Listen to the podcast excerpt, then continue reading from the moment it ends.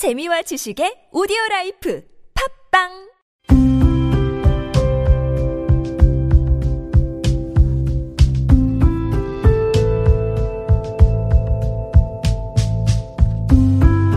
칼럼을 읽어드립니다.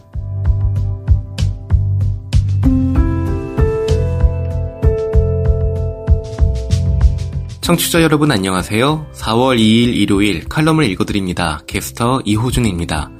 칼럼을 읽어드립니다에서는 여러분과 같이 고민하고 장에게 최신 정보를 담은 글을 골라 전해드리고자 하는데요. 그럼 바로 오늘의 칼럼 만나보시죠.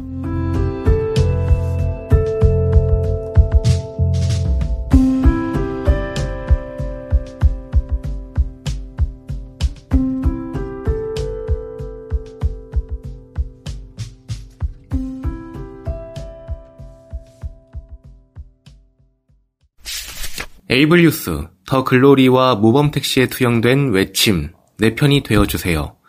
피해자의 극단적 선택을 막을 수 있는 최선의 치료제는 관심. 칼럼니스트 정현석. 야, 이게 얼마만이야? 어, 근데 너 휠체어 타네? 예전에는 안 타지 않았어? 누군가가 나를 알아본 듯한 목소리에 역 직원이 밀어주는 휠체어에 앉아있던 중 고개를 돌려 나에게 아는 척을 했던 사람이 누구인지를 확인해 보았다. 그리고 그 얼굴을 보는 순간 들었던 생각은 하나였다. 야, 왜 너를 지금 여기서 하필이면 내 몸이 좋지 않을 때 만날 건 뭐냐. 내 기억 속에 그는 학창시절 동창이 아닌 학교 폭력 가해자였다. 그는 당시에 내 짝이었고 누구보다 나와 가까이 있을 수 있다는 것과 비장애인이라는 신체적 방어력의 우위를 바탕으로 날 괴롭히던 녀석이었다. 가장 대표적이면서도 지금도 기억나는 행동은 자기의 쓰레기를 몰래 내 책상 속에 수시로 넣는 것이었다. 어느 날은 과자 봉지기도 했고 또 어떤 날은 그 시절 또래들이 항상 즐겨 먹던 생라면 부스러기였다. 마음 같아서는 너가 먹은 건 너 책상에 넣어라 라고 하고 싶었지만 그것에 대한 결과는 주먹질이나 멱살잡이 등 또 다른 폭력이라는 걸 알고 있었기에 반항할 수도 없었다. 거칠 것이 없었던 그는 청소 시간마다 야, 너 책상엔 왜 그렇게 쓰레기가 많냐? 라는 말을 반복했고 나는 순식간에 지저분한 장애인이 되었다. 그리고 그 이미지는 학교에 교육청 담당자 방문 등으로 집중 청소가 필요할 때마다 내 책상은 요주의 책상으로 아이들에 의해 선생들에게 전달됨으로써 2차, 3차 피해를 낳았었다. 그놈은 그렇게 날 괴롭히다가 졸업할 무렵 미안하다, 내가 철이 없었다라며 사과했지만 그때의 기억까지 사라진 건 아니었다. 유행가 가사처럼 슬픔은 잊을 수가 있지만 상처는 지울 수가 없으니까. 그리고 그와 나는 졸업을 했고 그 기억들을 애써 지우고 살았었다. 그렇게 잊고 살던 도중 그 친구와 마주치게 됐고 사람들로 북적이는 곳에서 과거 일을 굳이 꺼내고 싶지 않았다. 그리고 그날 장애인 콜택시를 타지 않았던 것을 처음으로 후회했던 날이기도 했다. 그날따라 유난히 좋지 못했던 내 몸 상태도 그리고 연착이 되었던 지하철도 원망스럽기만 했다. 나만 힘든 것이었다. 그는 그 기억을 잊은 듯한 얼굴이었고 그때의 기억을 오롯이 안고 당시에 받은 마음의 상처를 어느 정도 안고 살고 있는 사람은 나였다. 그 과정 속에 누군가가 그건 너의 잘못이 아니야 라고 말해주는 사람이 있었다면 조금 덜 힘들었을 것이다. 사람은 누구나 심리적으로 큰 충격을 받고 마음이 무너져 있을 때 내 편이 되어줄 사람을 찾기 마련이니까 말이다. 내 편이라는 그 한 사람의 존재 유무에 따라 피해자는 자살을 생각하기도 하고 혹은 극단적 선택에서 돌이키기도 한다.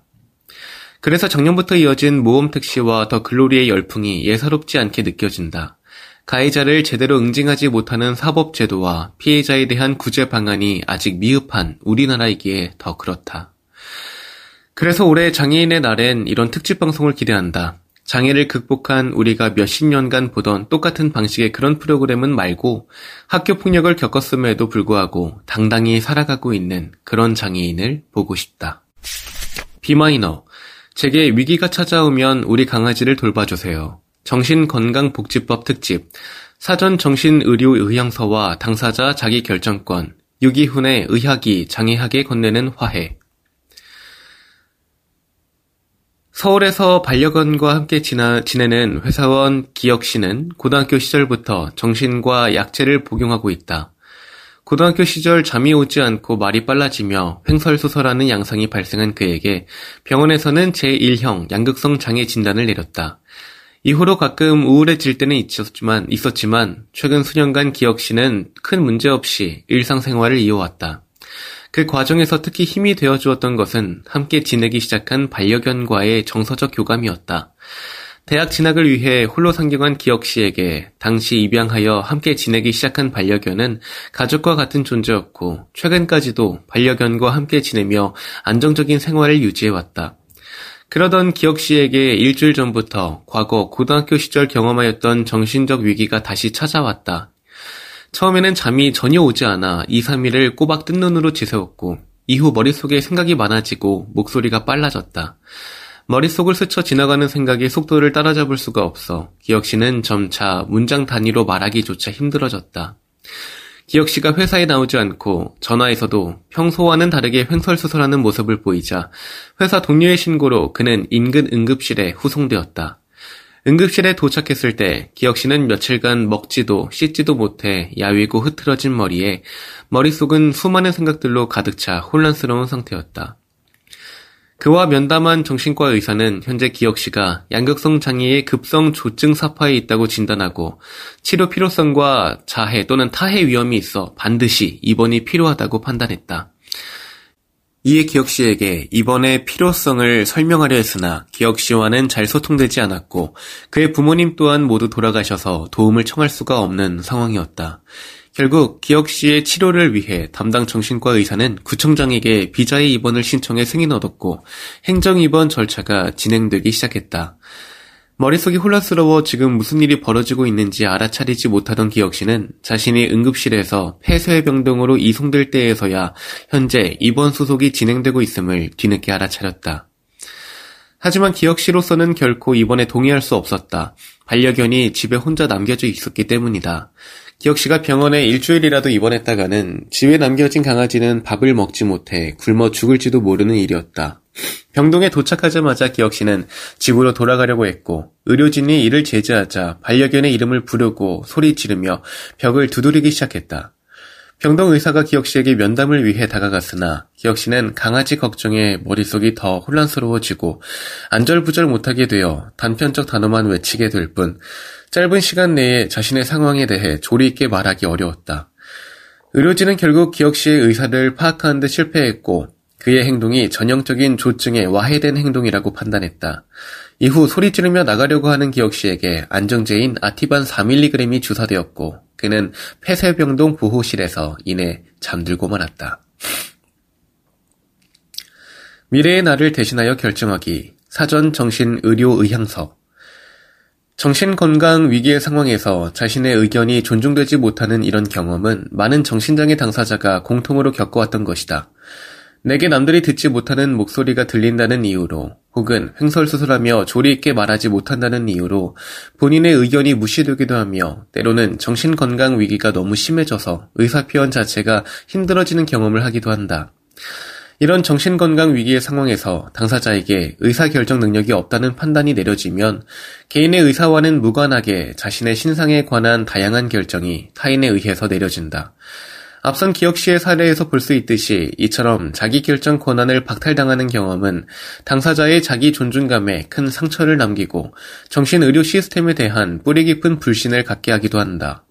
그렇다면 정신건강 위기 상황 속에서도 당사자의 자기결정 권한이 충분히 보장되고 존중되기 위해서 우린 어떠한 대안적 제도를 도입할 수 있을까?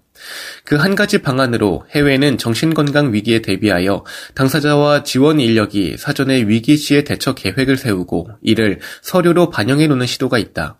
이른바 사전 정신 의료 의향서 제도다.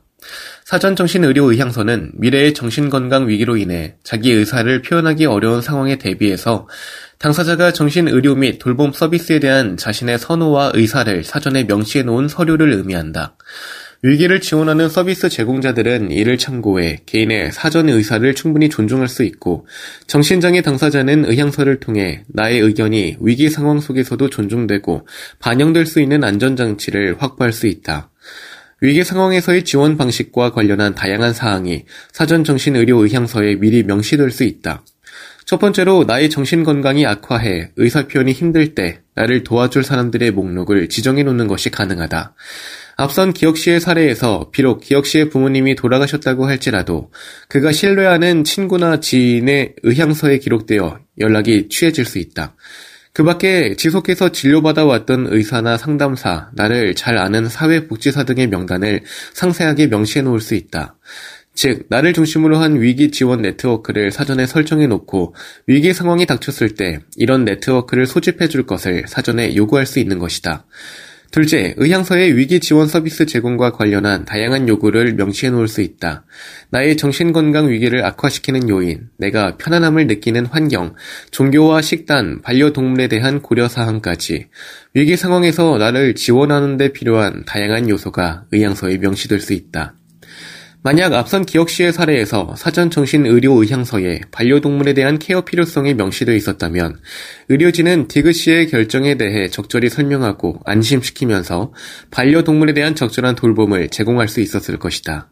나아가 내가 채식을 하는지 입원하더라도 주말에 종교 활동이 꼭 필요한 것은 아닌지 등 서비스 제공에서 내가 원하는 점들을 사전에 명시해 놓음으로써 위기 상황에서도 나의 선택이 존중될 수 있도록 조치할 수 있다.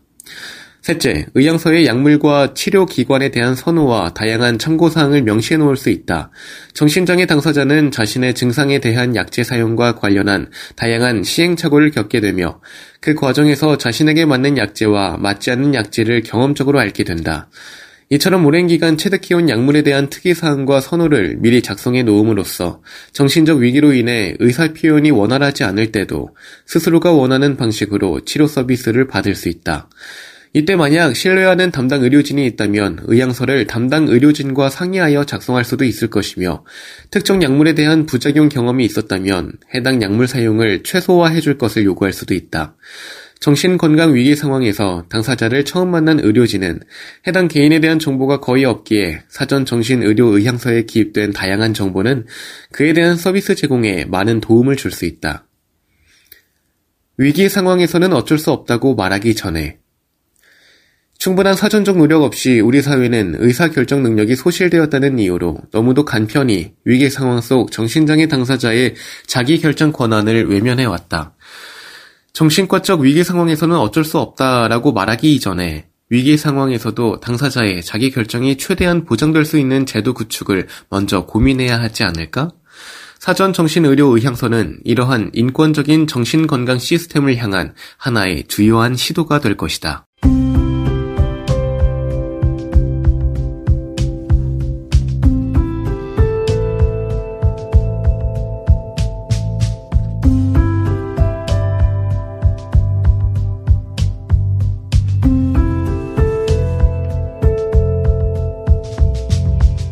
4월 2일 일요일 칼럼을 읽어드립니다. 오늘 준비한 소식은 여기까지입니다.